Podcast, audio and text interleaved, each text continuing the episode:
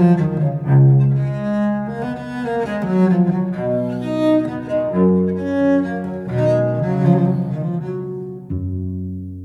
to Getting Through It, where we're here to help you get through it. I'm John Bwarie, and as always, I'm with one of the relatively few people in the world who has actually been down inside an earthquake fault, Dr. Lucy Jones. In each episode, we thank you, our supporters, who help underwrite the work of the Dr. Lucy Jones Center for Science and Society. Please consider sponsoring this podcast for as little as $5 per month to support the nonprofit work. Simply go to patreon.com, that's P A T R E O N dot com and search Dr. Lucy Jones. And now let's get to it. Whenever there's an earthquake, we ask, where was it? Right? Everyone wants to know where it happened. We know from previous episodes of this podcast that earthquakes can happen almost anywhere, but when they do happen, they happen on a fault. That begs the question what is a fault? Well, if you define it as something that can produce an earthquake, which is one of the definitions, it's any place in the earth where things are a little weak, where something has broken. The other way to say it is it's a place where an earlier quake has happened and offset the rocks on each side. So geologists go out and map faults.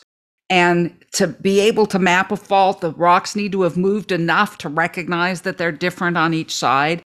And that usually means that there have been a lot of earthquakes on that fault. But it might have happened a billion years ago.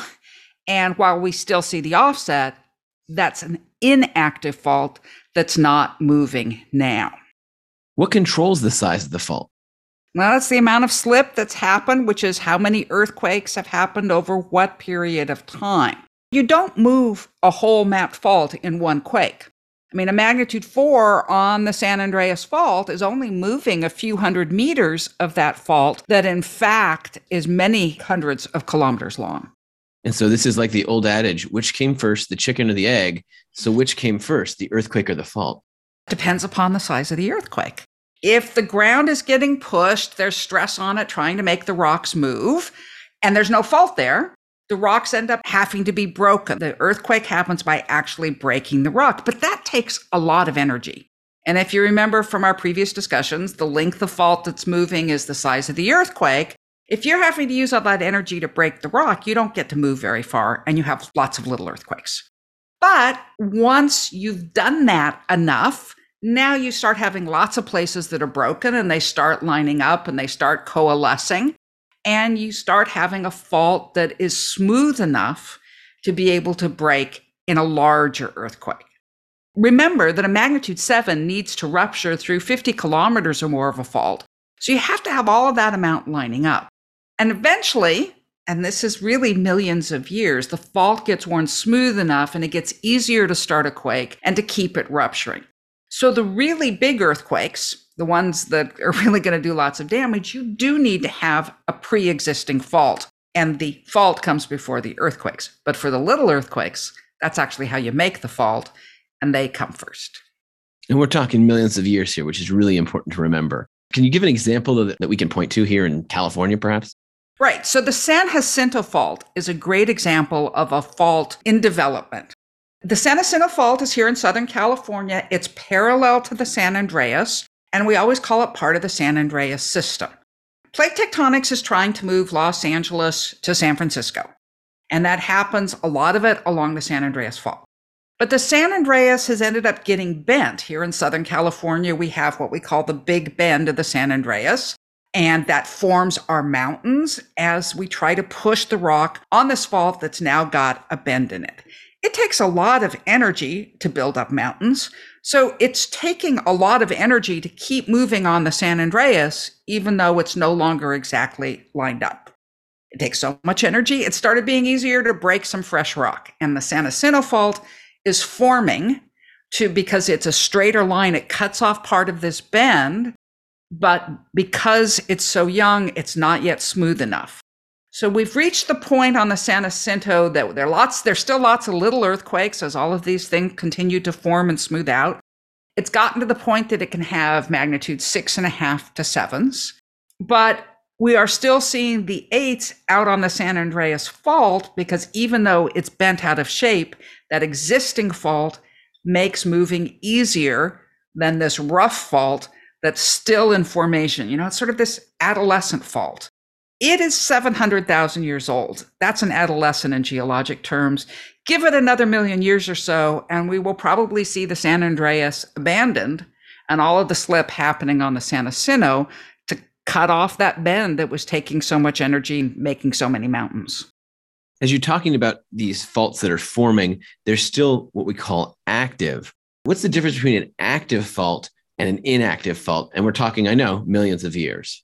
Well, actually, our definition of active is only 11,000 years. It's back to the time of the last ice age, because as the glaciers retreated, they left behind moraines, which can be offset by the faults, and that's easy to date and see.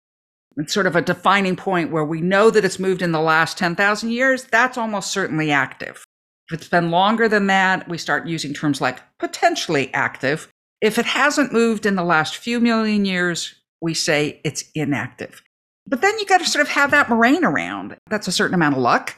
In fact, back in the 1970s, Kerry Sieh, who became a professor at Caltech, came up with the idea that we don't have to just look at the surface. We can dig into the fault and find out. So he dug a trench across the San Andreas Fault here in Southern California and was able to show really recent sediments. He did it in a marsh. So it's a place where sediments are getting deposited rapidly. They can be dated because there's carbon in those marsh deposits.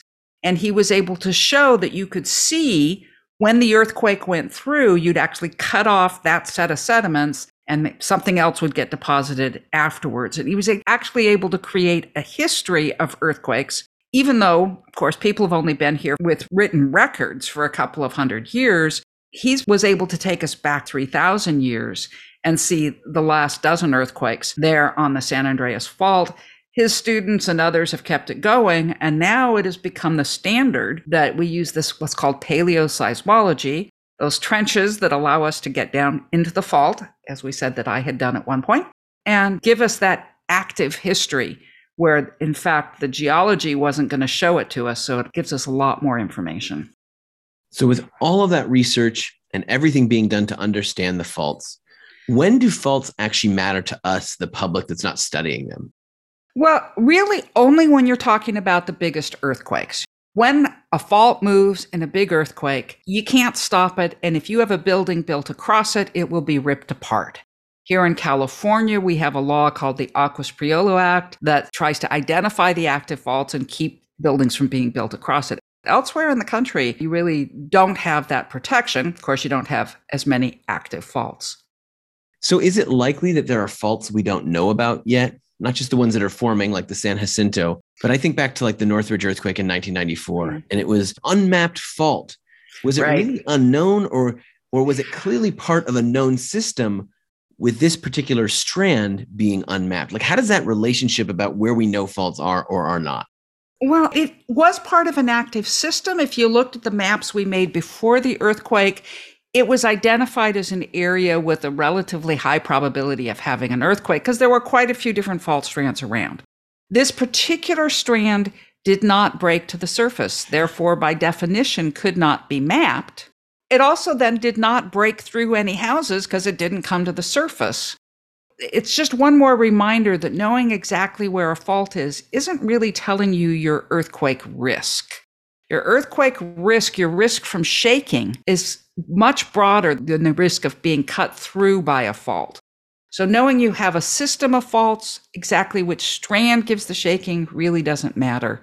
It's only for that surface rupture that we need to be concerned about an individual strand when you do an interview after an earthquake, there's always the question from the reporters or journalists Dr. Jones, can you tell us where this earthquake was? What fault was it on? There's this curiosity about what fault earthquakes are on when they happen, usually these smaller ones. Why do people ask that? Why is it such a, even though you've told them like if the fault doesn't matter, it's a 3.2, why do you think that happens? I think it happens because giving a name to a fault says somebody understands it. It puts that uncertainty that the earthquake gives us when the ground shakes and you don't know why, it puts it back into a contained box. It says somebody understands it. The Northridge earthquake, when we said there's no mapped fault, we don't have a name for it, people got really upset. I remember one geologist saying, Why don't we just call it Fred and give them something to hold on to? that was a joke, but I think the need for certainty is really important. And the bigger the earthquake, the more we need it.